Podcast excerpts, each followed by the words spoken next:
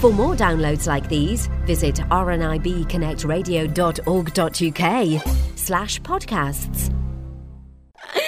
You're listening to the morning mix here on RNIB Connect Radio. Very good morning to you if you have just joined us. It's that time of the day again. It's Tuesday. It's Alexandra Granger time uh, from Take a Break magazine. Hello, Alex. Hello, how are you? I'm okay this week. How are you? I'm very well, thank you. Oh, good, good, good. I've got a bit of a cold. Oh no. Yeah, it's it's. Uh, do you know something? I thought I'd kind of got over it. You know, I had a terrible cold at the beginning of the year, but uh, I've been trying to be healthy lately. And do you know something? Being trying to be healthy for me is just not good for me. I end up ill every time I try to be healthy. So I'm going to give up exercise, uh, and I'm going to give up kind of eating healthy. And I'm just. I think they sound like good ideas. yeah, definitely, definitely. Listen, it's great to have you here today. Uh, we've got a great story from the current issue of the mag, uh, as we always do. But uh, it's it's all about a kind of a wedding and a rest, but it does have a happy ending apparently. Yes. Leslie stared at the figure in front of her, and her eyes widened with shock. Then her hand flew to her mouth. All at once, her mind filled with images of beautiful white dresses, piles of confetti, and pretty little bridesmaids. Oh, she gasped, of course I'll marry you. She wrapped her arms around her new fiancé Steve and thought the wedding is going to be fantastic. They'd met nine months earlier in a pub, and right away she'd been mesmerised by Steve's bright blue eyes. He was a proper gentleman, and when he sent her a message later asking her out to dinner, she didn't hesitate. Over a meal, they got to know one another better. Like Leslie, Steve had kids, and they were the light of his life. I feel the same way, Leslie said. They became a couple, and after that, everything moved at lightning speed. Steve moved in and had barely unpacked before he was down on one knee. It was sudden, but it felt right. Next day, they bought a beautiful sapphire and diamond ring. Then they told friends and family. They had both been married before, so this time Leslie wanted to celebrate in style. She racked her brain and came up with a plan. Her brother Mark had died many years earlier, but what would have been his 50th birthday was approaching, and she had an idea to combine the two events. Steve said that would be lovely. They booked the church and then discussed the evening reception. Let's have a big party, Steve said. Maybe at the Working Men's Club. Leslie hesitated. It was where they went most weekends for a good news up, and she loved it. But she wanted her wedding to be a classier affair. All right, she said at last, but I don't want people to get drunk. I don't want any drama. They sent out invitations, and Leslie asked her biker friends to drive her to church. Then she found her perfect wedding gown, backless and lacy. As the wedding drew nearer, she began to feel more and more excited, and when the big day finally dawned, she was practically bouncing off the walls. She had her hair and makeup done, and her bridesmaids helped her into her dress. Then her brother Carl arrived to take her to the church. He took one look at her grinning face and said, You need a drink to calm down. But Leslie waved him away. No, she said, I want to be stone cold sober to enjoy every moment.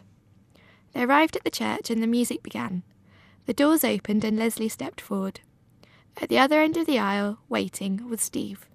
He looked so handsome in his dark grey suit and purple tie that it was all Leslie could do not to lift up her skirt and start sprinting towards him. He was beaming, and when she reached him, he said, You look beautiful. She was so overwhelmed that she burst out laughing. That set the tone for the ceremony, and when the vicar reached the part where he asked if anyone had any reason why the couple couldn't marry, Leslie turned around and said, Don't you say a word. There was more laughter, and then as they were pronounced husband and wife, Steve kissed her so passionately, she almost said, Save it for the wedding night. As they drove to the reception, Leslie was on cloud nine. Everything had gone just as she had hoped it would. There had been no hitches or dramas, and so after their first dance to John Legend's All of Me, Leslie allowed herself a, cu- a glass of Bacardi and Coke to relax.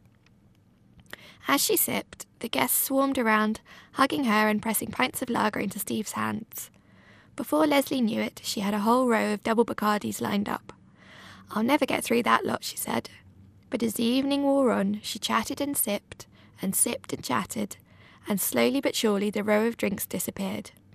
There were so many people to talk to, she didn't get near the buffet. Instead, she kept drinking the drinks she was handed.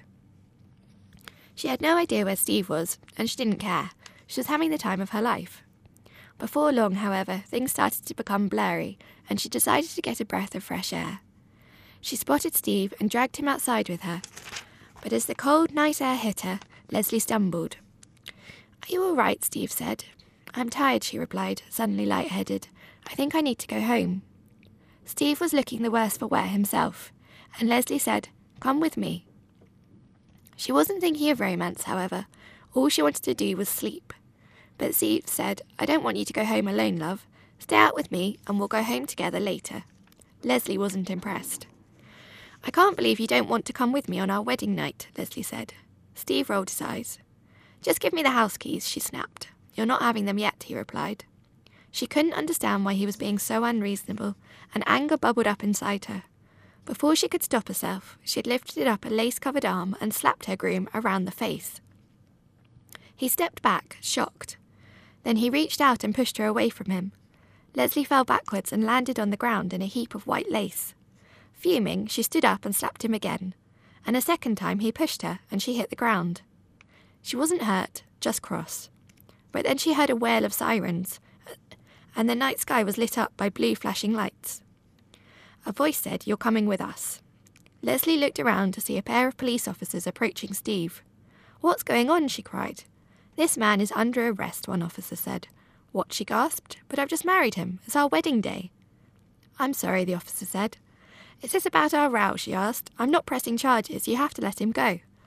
But the officers arrested Steve on the spot and led him to a police car. All Leslie could do was stand there with her mouth open as her husband of a few hours was driven off into the night. She looked down at her dress and burst into tears. All her guests were still inside enjoying the party, so another officer had to drive her home. As she stepped through the doorway, she thought about how Steve should have been carrying her over the threshold. Instead, instead, she was being propped up by a police officer. She lay down on the bed and sobbed. No amount of Bacardi could numb that pain. Next morning, Leslie woke with a sore head and went to the police station. Steve was still locked up, but she sat there all day and eventually he was released without charge. They got into the car and drove home in silence. Neither knew what to say. For three days they didn't speak to each other. Then at last, Steve said, Shall we just put this behind us? All right then, Leslie said. They were due to go on honeymoon to Gran Canaria, and she was keen to make up for lost time. But when they got back, everyone was talking about the bus stop. It turned out a passerby had spotted her on the ground and had called the police. It was the right thing to do, and Leslie was grateful someone was so concerned, but she couldn't believe the silly drunken row had spun out of control so wildly.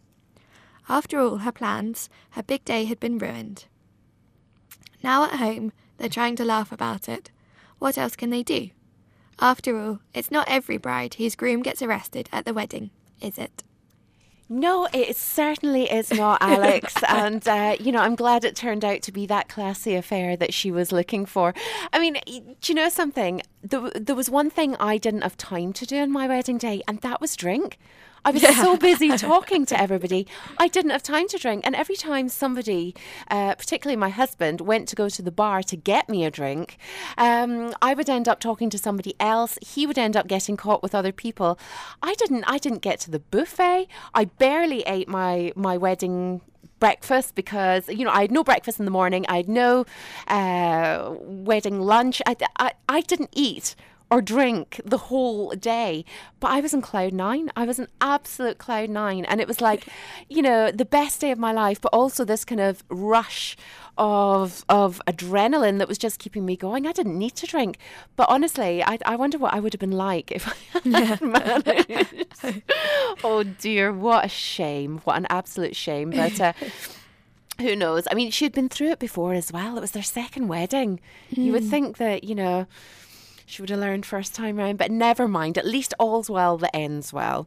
Exactly. But, but, listen, thank you so much for taking us through the current issue of Take a Break magazine. It's a great story and it's great to have a happy ending. And obviously, the brand new copy is out on Thursday. So uh, you've still got time to get the current issue. Uh, but do remember to go out and get the next issue, which is, as I said, out on Thursday. If you want to take a look online, it's a fully accessible website. Have you got the web address, Alex? I do. So it's www takeabreak.co.uk. Alex Granger from Take a Break magazine. It's been such a pleasure to talk to you as always. You have a great week and we'll speak to you here soon on the Morning Mix. Thank you very much. For more downloads like these, visit rnibconnectradio.org.uk slash podcasts.